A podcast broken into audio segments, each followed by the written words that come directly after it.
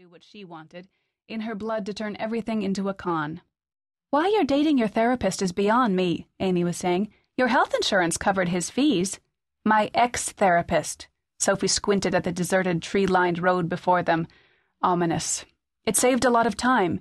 You don't know what a relief it was not to have to explain the family to him. You know, sometimes I think it's just our destiny to be bad.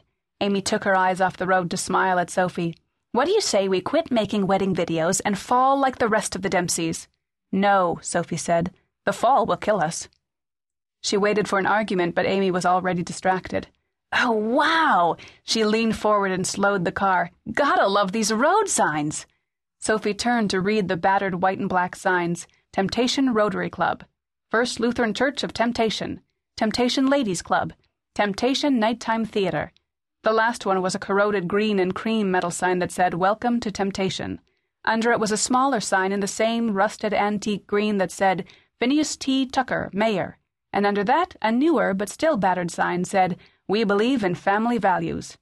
Get me out of here, Sophie said. Can you imagine how old Phineas T. must be if the sign is that rusted? Amy said.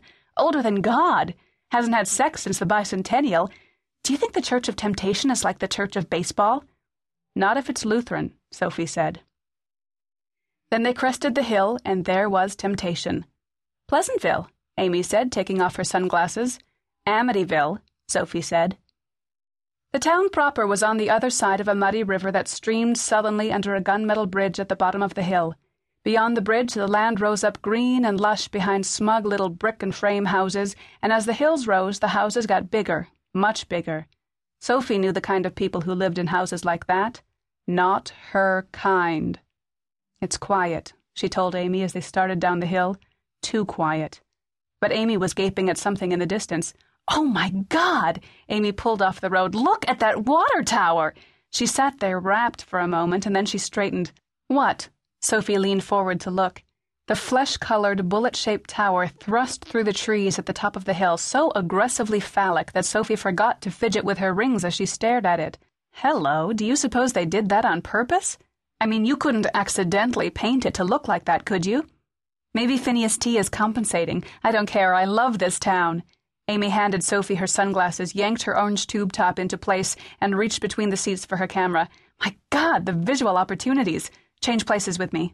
Why? Sophie said, but she climbed over the stick shift and into the driver's seat as Amy got out of the car. Okay, the water tower is cute, but I bet the Chinese food here is terrible. When Amy gave her a dirty look, she said, I'm not whining, it's a line, my cousin Vinny. Sophie squinted out at the road. I will bet they don't have a decent pool table. Probably outlawed them. Where are we going now? Back to the beginning. Amy got in the passenger side door. I have to get all of this. The Church of Temptation, Phineas T. Tucker, and that big hard on of a water tower. This is our opening credits crawl. Can we film in public without a permit? Sophie put on Amy's sunglasses with only a brief thought as to how pink plastic and rhinestones would look with her plain white blouse and khaki shorts. She double checked the road and then pulled out and made a U turn. Because breaking the law is out. They'll never know, Amy said, sounding way too much like their father. She braced the camera on the window and added, I'll keep watch this way, and you keep an eye on the rear view in case somebody comes up behind us. Go about five miles an hour. I want to get all of this. Sophie drove back to where the signs began and turned around, keeping an eye on the rear view mirror as she did. All they needed was to get rear ended by some irate citizen of temptation.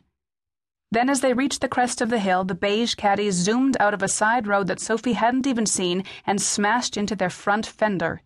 Sophie hit the brakes as she felt the impact, and the sound of crunching metal tore through her head at the same time Amy's sunglasses flew off her nose and hit the dashboard. She tasted blood as she bit her lip, gagged once as the seatbelt cut into her stomach, and then it was over, and they were sitting in the wrong lane with Dusty singing I'll Try Anything as if nothing had happened.